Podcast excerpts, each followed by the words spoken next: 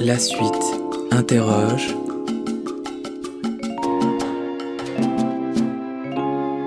Mugluk.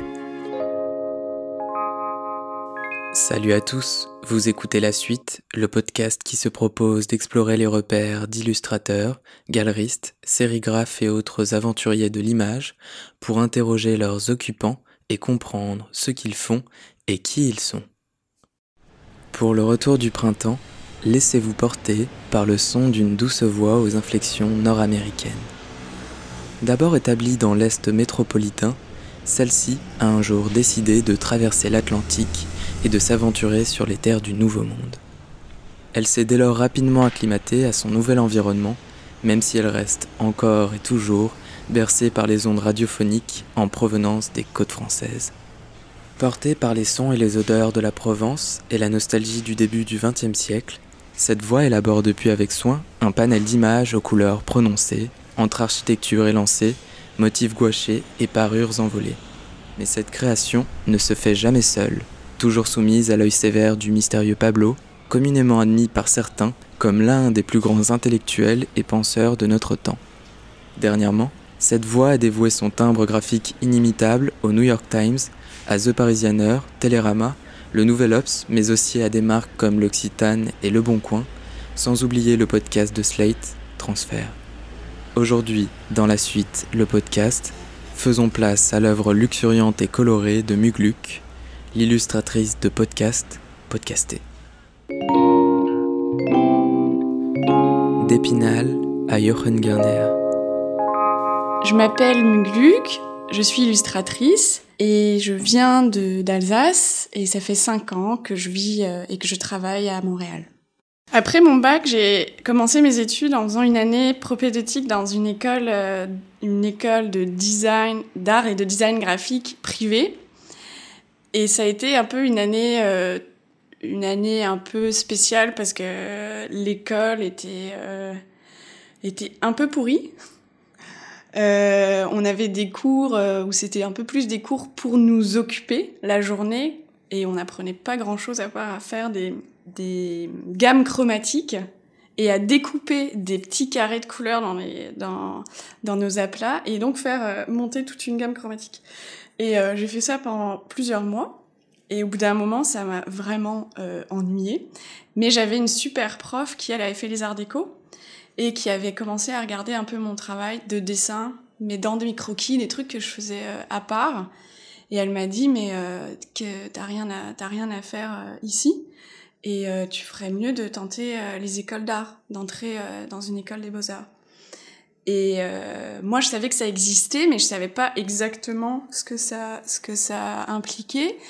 Et, et en fait, elle m'a préparé entre guillemets au concours en m'expliquant ce qu'il fallait que je monte dans mon dossier, etc. Et j'ai présenté trois écoles. J'ai présenté les Arts d'École Strasbourg, j'ai présenté les Beaux-Arts de Nancy et euh, l'École supérieure d'art d'Épinal. Et j'ai été prise à Épinal et à Nancy, et j'ai pas été prise aux Arts Déco. Et donc j'ai décidé d'aller à Épinal. Et à Épinal, j'ai fait trois années, trois années euh, magnifiques, vraiment euh, super belles, autant dans tout ce que j'ai appris, euh, en dessin, ma culture de l'art, euh, mes rencontres avec euh, avec euh, avec d'autres étudiants qui sont qui sont devenus mes amis. et puis il y avait il y avait une une vraie émulsion dans l'école entre les, entre les étudiants. Et après ça, donc après mon diplôme à Épinal, je suis partie euh, aux Beaux-Arts de Metz pendant deux ans, où j'ai fini mon diplôme.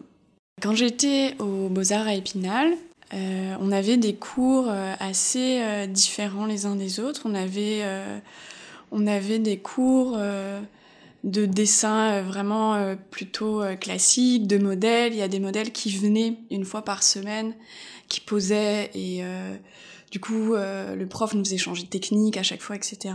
Donc pour essayer vraiment beaucoup d'outils différents pour trouver ce qui nous allait nous plaire. Euh, on avait des cours, euh, ben des cours de philo, etc., d'histoire de, l'art.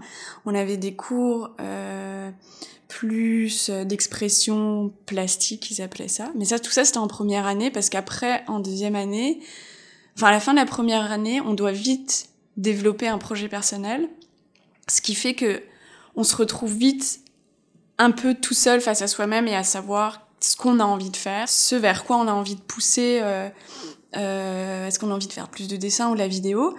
Donc les choix et les affinités se voient assez vite et euh, les cours sont denses. En tout cas, moi, je me rappelle que ça allait vite, quoi.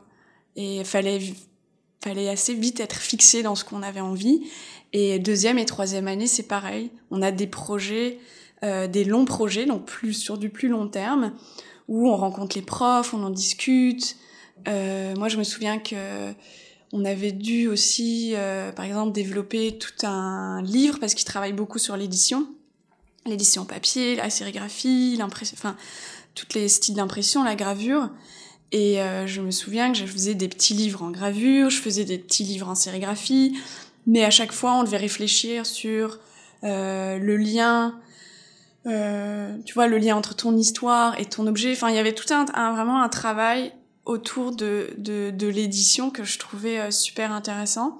Et c'est en troisième année, c'est un gros projet qui prend presque, presque toute l'année, qu'on présente à la fin un jury. Euh, moi, dans mon jury, il y avait euh, Joran Gerner. Et, euh, et j'étais tellement contente qu'il voit mon travail parce que je l'aimais beaucoup. Et c'est un moment super stressant parce qu'on dirait qu'on on, on montre tout ce qu'on a fait pendant trois ans. Et les commentaires après du jury sont super importants, je trouve, pour la suite. Puis d'avoir un regard sur son travail extérieur de professionnel. Et, et euh, donc ça, ça a été à Épinal. Euh, ensuite, après, à Metz, j'ai retrouvé, euh, j'ai retrouvé Joran Gerner parce qu'il était mon professeur. Et euh, quand j'étais à Metz, j'ai beaucoup développé, euh, euh, en gros, le lien dessin, système de narration. Et euh, je travaillais sur des partitions dessinées, ce qui rejoint un peu le travail de, de Joran aussi sur tout son recouvrement, tout ce qui, tout ce qui faisait tout ce qu'il faisait un peu entre art contemporain, illustration. Et, euh, et je pense que ça a beaucoup aidé mon travail à se développer, en fait. À Épinal, et, et surtout à Épinal, on expérimentait beaucoup, mais on, autour d'un médium qu'on avait choisi. Donc moi, c'était le dessin, mais c'est vrai que je, je changeais d'outils, même si à cette époque-là, déjà, je travaillais énormément au pinceau, déjà, mais euh, je travaillais pas la couleur. Je travaillais beaucoup en noir et blanc, à l'encre de Chine. Et euh, ça, c'est la couleur s'est un peu développée à Metz, où là, j'ai commencé à utiliser la couleur plus pour des codes narratifs, euh, mais avec une palette super euh, réduite. Et après, le rapport à la couleur, ça s'est fait, je pense, petit à petit. Mais à Metz, ça, à a débuté. Et en sortant de l'école, euh, c'est là où j'ai vraiment accroché avec la couleur. Traverser l'Atlantique.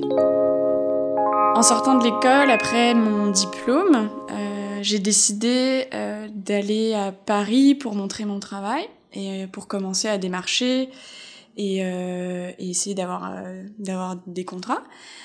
Donc euh, j'ai rencontré euh, des agents et ça s'est pas toujours bien passé parce que on me reprochait beaucoup que mon travail était trop jeune, qu'on voulait pas me faire confiance, euh, que je sortais à peine de l'école, donc je me suis un peu confrontée à une réalité euh, à une réalité un peu difficile. Moi, je pensais euh, que ça allait fonctionner rapidement, que que j'allais pas devoir attendre des années. Et finalement, je me suis rendu compte que si, que peut-être que ça allait prendre beaucoup plus de temps que ce que je pensais.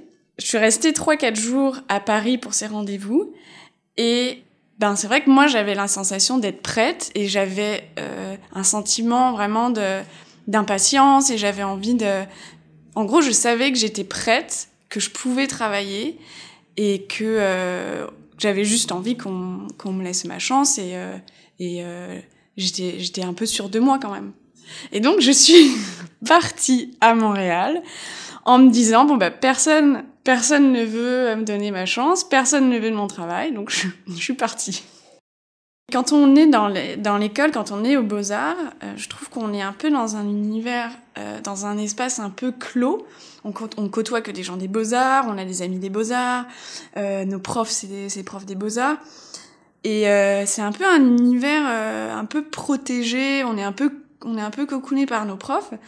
Et là, c'est certain qu'en sortant de l'école, moi, j'avais peut-être pas la, j'avais peut-être pas conscience de la réalité, en fait de comment ça pouvait se passer. Donc c'est pour ça que moi, en allant à Paris, je me disais, bon, ben, je vais montrer mon travail. Euh, Peut-être que j'avais un peu trop confiance en moi, mais je me disais, c'est sûr, si mes profs ont aimé ce que je faisais, si le jury de mon diplôme a adoré ce que je faisais, c'est que, c'est que je suis prête. Et, euh, et non. En fait, il y avait plein d'enjeux, il y avait plein de choses qui rentraient en, en, en, en compte que j'avais pas calculées. Et euh, donc, donc euh, mon travail était peut-être trop jeune.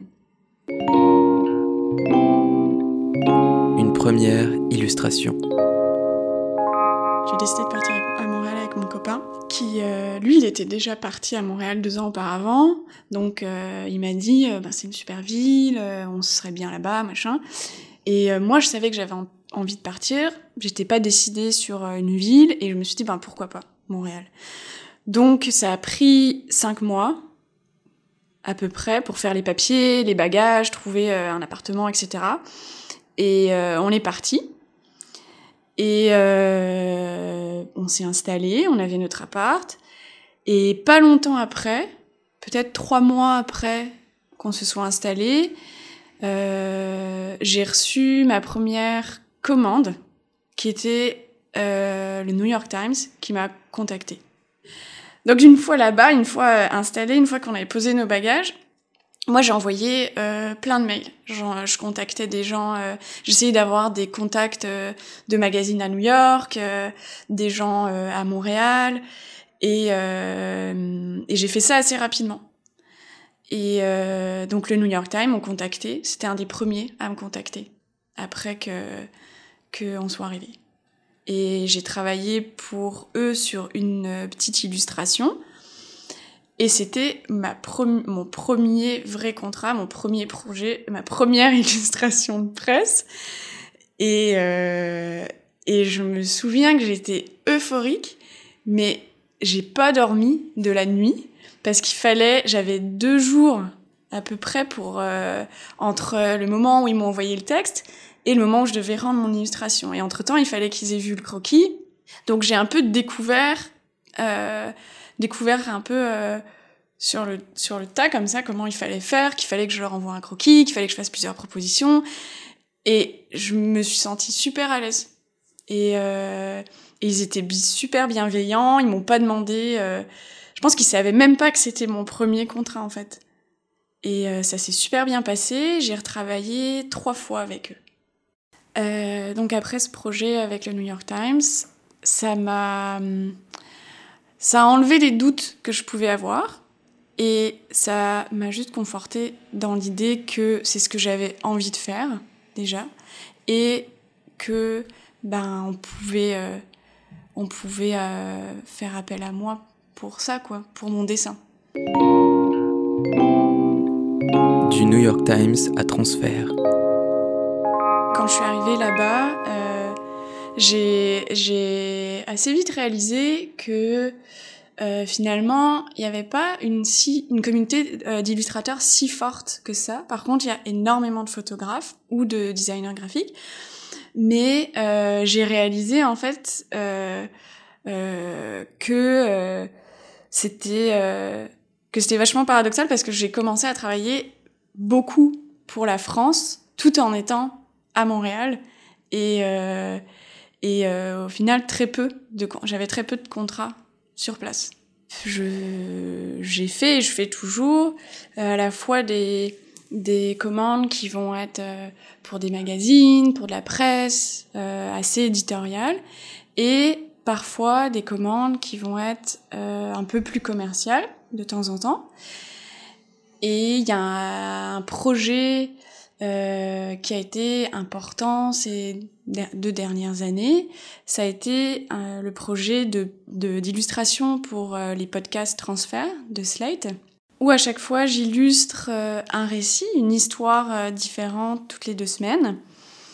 Et euh, je trouvais ça super, super cool parce que je suis euh, je travaille pour eux depuis le début, en fait, depuis la création euh, des podcasts transferts. Et euh, j'évolue, moi aussi, même dans mon travail, en même temps euh, que les épisodes, en fait, parce qu'on est euh, presque à, à 50 épisodes. Et, et c'est ça, mon travail évolue parfois, enfin, en fait, en même temps que, que l'aventure Slate, enfin, l'aventure transfert. Et j'espère que ça va durer encore un, petit, un petit moment.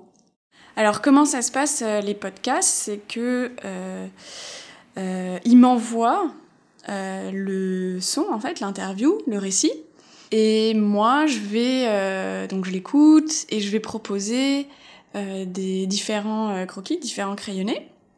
Ils vont en sélectionner un et je vais finaliser un des un des crayonnés à la gouache. Comment j'illustre euh, les podcasts C'est ça dépend. Parfois, euh, quand j'écoute l'histoire, il y a un détail euh, qui ressort, qui me qui me marque, et je vais et je vais me concentrer là-dessus. Parfois, c'est j'ai une scène, je visualise une scène du récit en particulier que je trouve super intéressante et je vais, je vais me concentrer sur ça.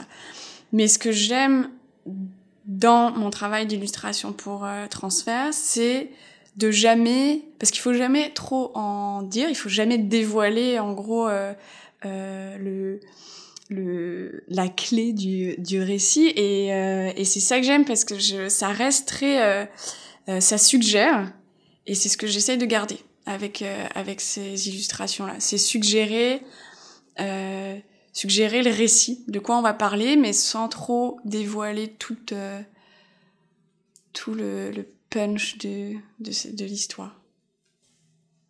La liberté que j'ai en travaillant avec, euh, avec Slate pour transfert, c'est quelque chose que je retrouve euh, dans euh, la presse, par exemple. Quand je travaille pour des magazines comme Marie-France, ou euh, là tout récemment avec le L qui est sorti aujourd'hui.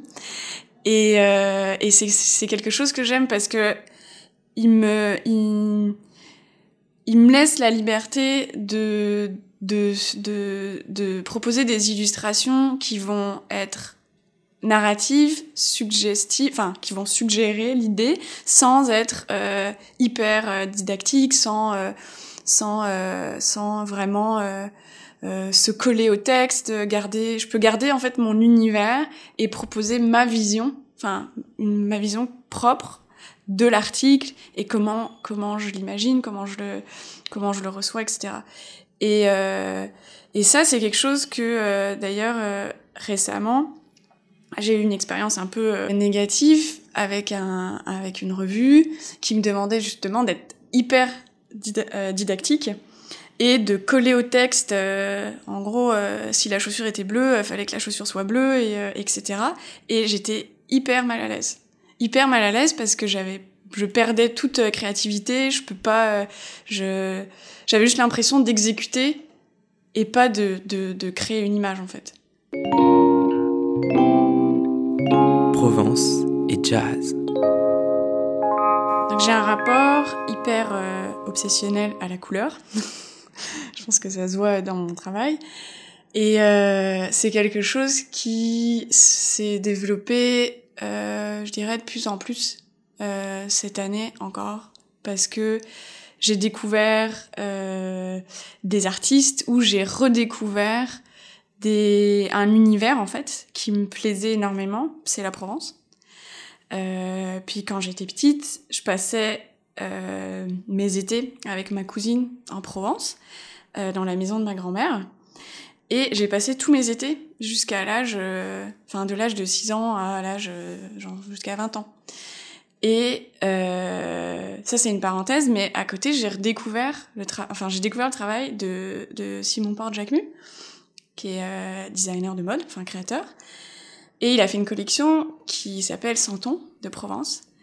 Et je me souviens avoir vu cette collection et d'avoir, d'avoir, de m'être rappelé en fait plein de trucs qui me plaisaient quand j'étais jeune et que j'allais chez ma grand-mère, que, euh, des odeurs, euh, des couleurs. Je me suis souvenu de plein de détails. Et je pense que ça a influencé euh, ça a influencé mon rapport à la couleur qui, était qui est devenu de plus en plus euh, saturé, de plus en plus euh, lumineux. Et euh, c'est un, créateur qui m'a beaucoup marqué. Mes autres influences, elles vont se situer aussi dans des choses qui sont pas picturales. Euh, bien sûr, il y a de la peinture. Euh, j'adore euh, Picasso, j'adore Matisse, j'adore euh, le douanier Rousseau, j'adore j'adore l'impressionniste, l'expressionniste. En fait, j'aime énormément la peinture, mais j'adore écouter de la musique. J'écoute beaucoup de musique quand je travaille. J'adore le jazz depuis que je suis ado. Tu vois, j'écoutais pas trop Britney Spears. j'écoutais Louis Armstrong quand j'étais jeune. Et euh, donc j'écoute beaucoup de jazz et je regarde des photos. Euh, J'adore euh, regarder des photos d'époque, des années 20, des années 30, euh, de l'architecture, de cette période-là en fait. Et parce que j'aime bien m'y projeter. Et, et, je pense que ça, ça c'est une influence qu'il y a dans mon travail, mais un peu indirecte. Tu vois, c'est quelque chose peut-être dans que je vais, je vais, qu'on va retrouver dans dans euh, mes compositions ou euh, ou la déco que j'utilise dans certaines certaines illustrations ou euh, juste dans les lignes des les lignes d'une façade ou les lignes ouais dans la perspective quoi. Et mais ça c'est pas pictural. C'est vraiment de la photo. Beaucoup de photos. À l'heure de Paris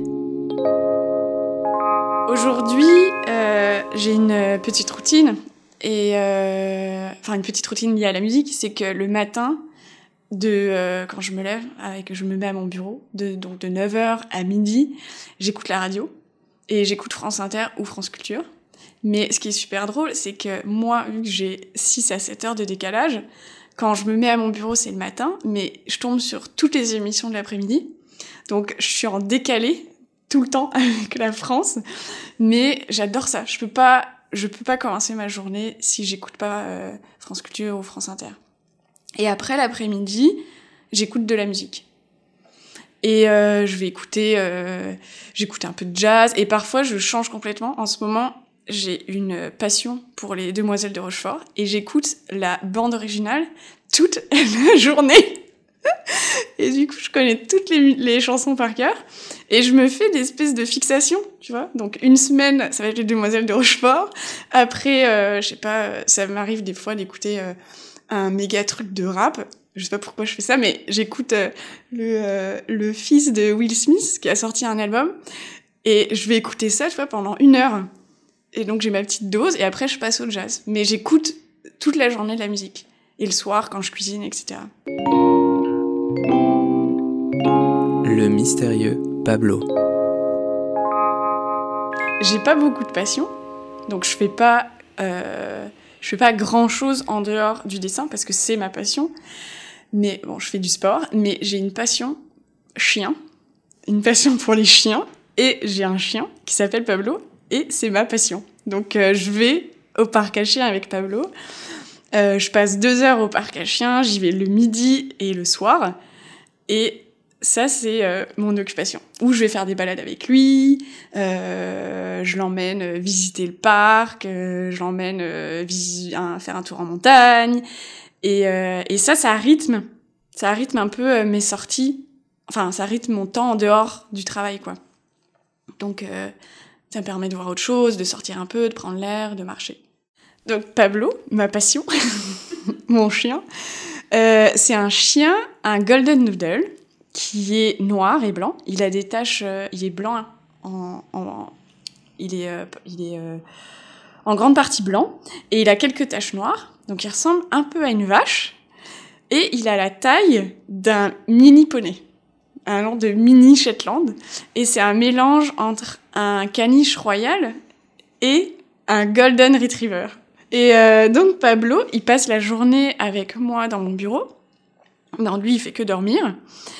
Mais euh, je m'en sers, je mets Pablo dans... Dès que je peux, en fait, caser Pablo dans mes illustrations, ou un chien de petite taille mais qui ressemble à Pablo, des mêmes couleurs, je vais le faire.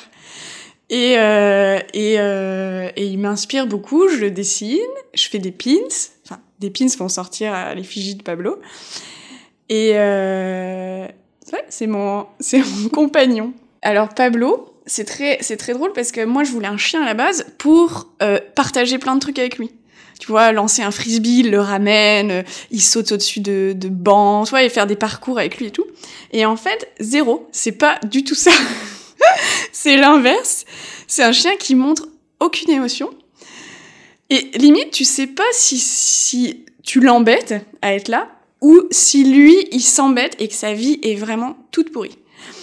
Ou l'autre, mon option à moi, euh, le film que je me suis fait, c'est que je pense que c'est un super grand intellectuel et qui passe sa journée à méditer ou à lire des livres, tu vois, ou à écouter de la musique et tout, et qu'au final, moi, eh ben, j'ai pas beaucoup de discussions avec lui et qu'en gros, il est vachement plus intelligent que moi.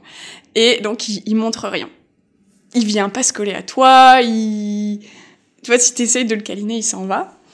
Et, euh, et il s'assoit comme un humain sur le canapé. S'il se met sur le canapé, il se met pas sur tes genoux, il va s'asseoir et il va, il va se mettre euh, vachement euh, en sérieux et il va regarder euh, au loin ou il va regarder des trucs. Mais il est insensible. Sauf avec les autres chiens. Avec les autres chiens, il joue, il a vachement de potes au parc à chiens, mais pas avec les humains. Par contre, ce qui est super rigolo, c'est qu'il a le droit de venir dans mon atelier, euh, de s'allonger et tout, mais euh, il sait qu'il peut jamais y être tout seul. Donc, il sait que quand je pars, euh, que je sors de la pièce, il sort et il y rentrera pas même si c'est ouvert. Pablo est obéissant, même si il est pas très émotif. Pablo, au début, j'essayais un peu de voir qui était sa copine au parc à chiens. Et j'ai remarqué qu'il s'intéressait vachement plus au mâle. Et donc moi je pense que Pablo, il, il est homosexuel, mais il est aussi poète. Poète, homosexuel et hyper intellectuel. Parce que quand je suis pas là, je pense qu'il lit des bouquins ou des revues. La naissance d'une illustration. Mon style a évolué euh, de l'aquarelle à la gouache. Donc au tout début, euh, je travaillais avec euh, l'aquarelle, beaucoup d'eau et par euh, superposition. Donc euh, je mixais les couleurs euh, les unes sur les autres, euh, je jouais beaucoup avec la transparence. J'aimais bien le côté euh, tu vois, cacher des éléments en dessous d'autres, etc. Et, et ensuite, je suis passée à la gouache parce que il y avait dans l'aquarelle euh, un côté euh, transparent que j'avais de moins en moins envie. Euh, trop d'eau, le côté trop mouillé, le papier qui. Euh, j'avais envie de quelque chose de plus clean. Et aussi, il y avait un truc, c'est que j'arrivais pas à l'aquarelle à avoir des couleurs hyper pétantes.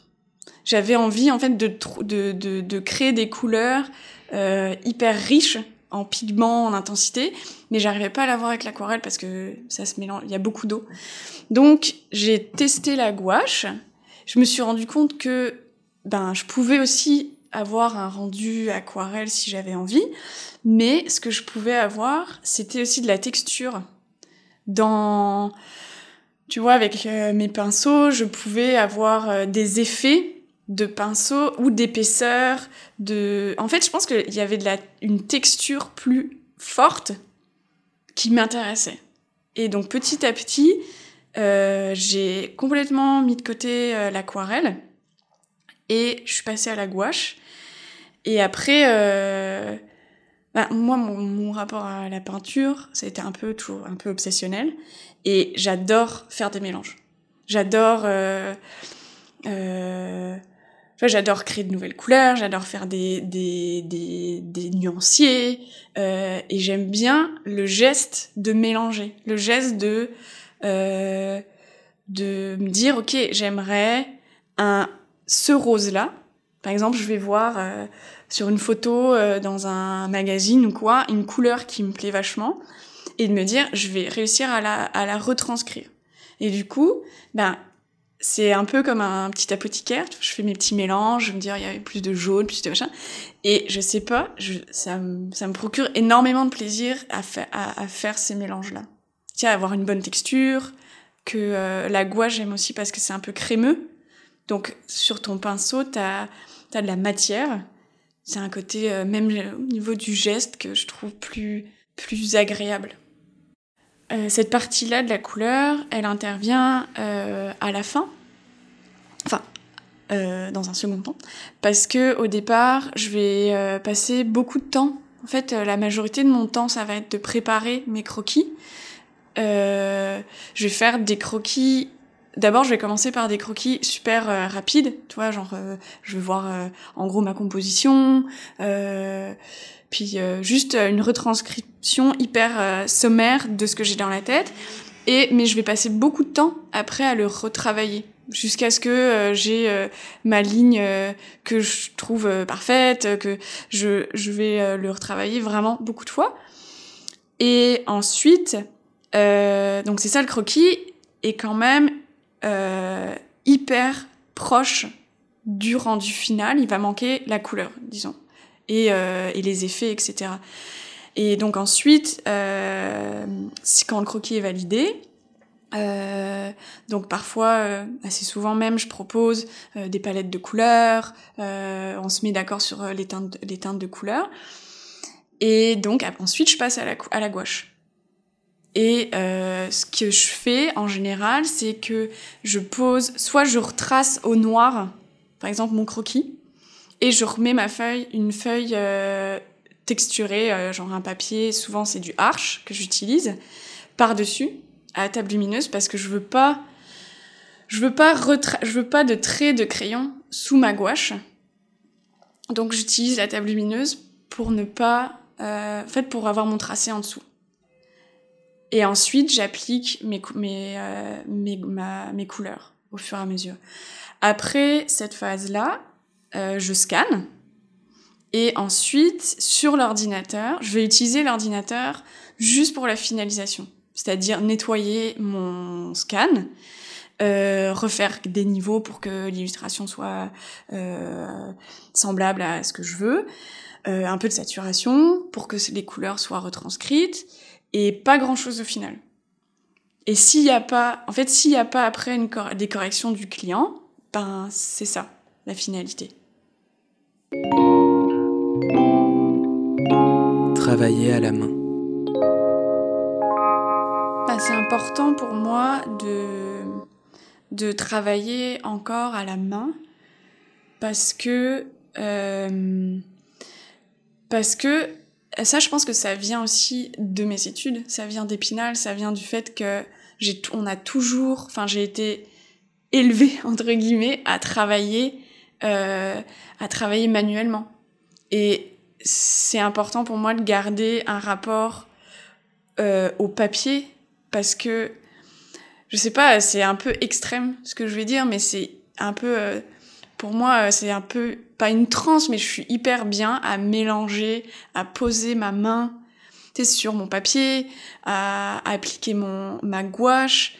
Enfin, c'est, c'est un peu intime comme ça, mais c'est, c'est, je sais pas, j'ai un besoin d'un rapport, de pouvoir toucher, toucher ce que je fais, en fait ce que j'aurais pas avec l'ordi. Je sais que oui, en un clic, euh, j'aurais fait mon aplat, que que euh, c'est certain qu'il euh, y a des choses que je pourrais refaire à l'ordi, mais pour moi, en tout cas, c'est important que je puisse toucher le papier, c'est important que et euh, je pense même dans ma manière de dessiner, ça serait pas la même chose. Je dessinerais pas pareil parce que moi je ressens genre de la joie et du plaisir tu vois à, faire un, une feuille euh, faire à, travailler mon pinceau à savoir combien de, quantité de gouache je dois mettre si elle doit être un peu sec sèche ou pas et, euh, à le passer sur le papier. C'est juste un kiff. Mais mais euh, et je pense que aussi ce plaisir que j'ai à faire ça traditionnellement je le perdrais à l'ordi et je me demande est-ce que mes illus est-ce que mes illus, mon univers serait le même? Une slow expo. Dans les projets futurs qui, qui, euh, qui arrivent et qui me tiennent euh, à cœur, c'est un, une expo à la galerie euh, Slow à Paris, la Slow Gallery. Et donc ça, ça sera en septembre, la première semaine de septembre. Et euh, je peux pas encore trop en dire, mais euh, l'expo va s'appeler Hors Saison et ça va euh, tourner autour de la thématique de la Côte d'Azur. Euh, il va y avoir des illustrations colorées, euh, ensoleillées et potentiellement, je vais essayer d'inclure Pablo. C'est l'occasion pour moi d'exposer et de montrer mes illustrations et mon travail personnel. Euh, donc ça sera la première fois. Euh, c'est un petit défi et je suis contente d'avoir ça, euh, d'avoir ça qui arrive en septembre et de, de me consacrer à ces illustrations-là.